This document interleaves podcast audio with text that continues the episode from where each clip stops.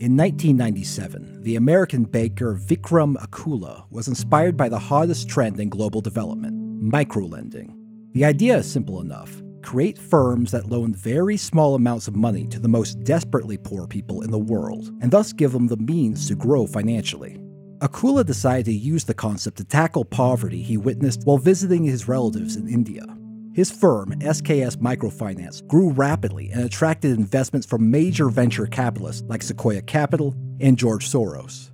In two thousand three, S K S became a for-profit company and eventually loaned hundreds of millions of dollars to millions of impoverished people. In two thousand ten, S K S debuted on the Bombay Stock Exchange with an initial public offering that raised three hundred fifty million dollars. A few months before the I P O, Akula had sold all of his S K S shares, worth about thirteen million dollars, in a private sale. But while some in the global development world celebrated the idea that extreme poverty reduction could be highly profitable, something dark was happening. According to a report commissioned by S K S themselves, its debtors repeatedly died by their own hands. The fault was the aggressive collection practices of S K S.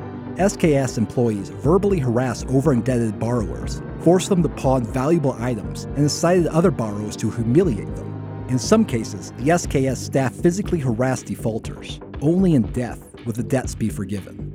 One woman was given three thousand dollars in loans but only made twelve dollars a week. An S K S loan agent told her to prostitute her daughters to pay for the loans. She drank pesticide and died the day afterward.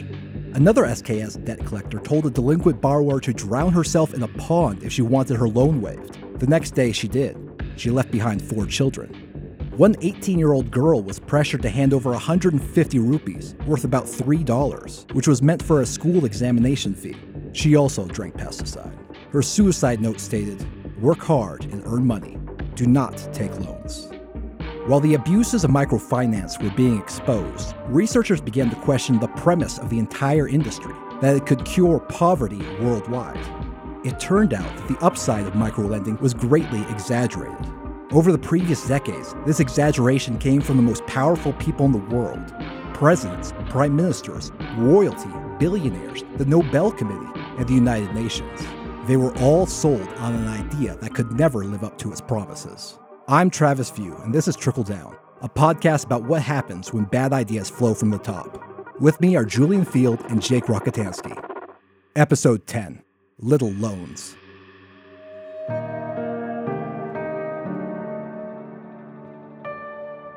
While the rate of extreme poverty in the world has decreased significantly over the past few decades, it's frustratingly persistent.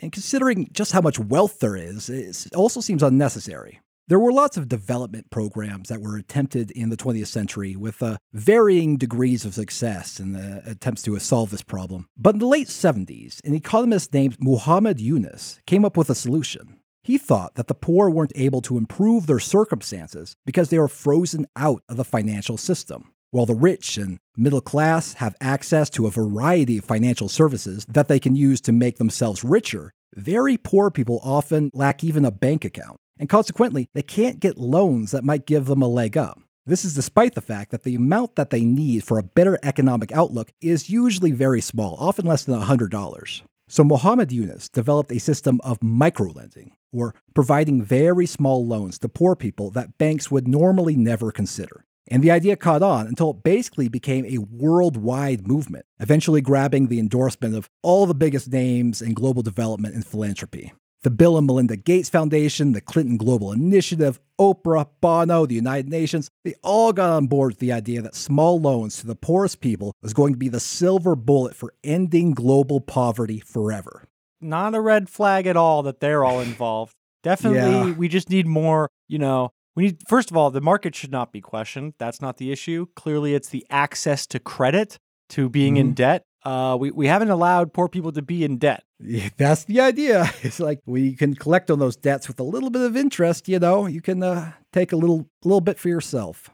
So It turns out that while the economic effects of microlending aren't zero, it's far from a cure-all. And when you're trying to solve a problem as big as global poverty, there's nothing wrong with like trying new ideas or bold ideas. But when you promise an idea like microlending is going to solve global poverty and it falls far, far short of that goal, it seems like there should be some kind of reckoning or a postmortem so that we can understand why all the biggest brains in the world bought into this idea that just didn't work as advertised. But that hasn't happened. It seems like everyone involved just kind of like shrugged their shoulders and moved on. Oh, another financial product that's just adding to the damage.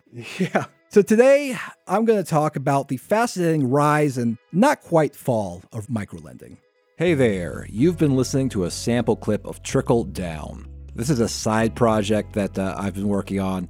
It's a ten-episode series about misinformation and bad ideas that flow from high authority sources.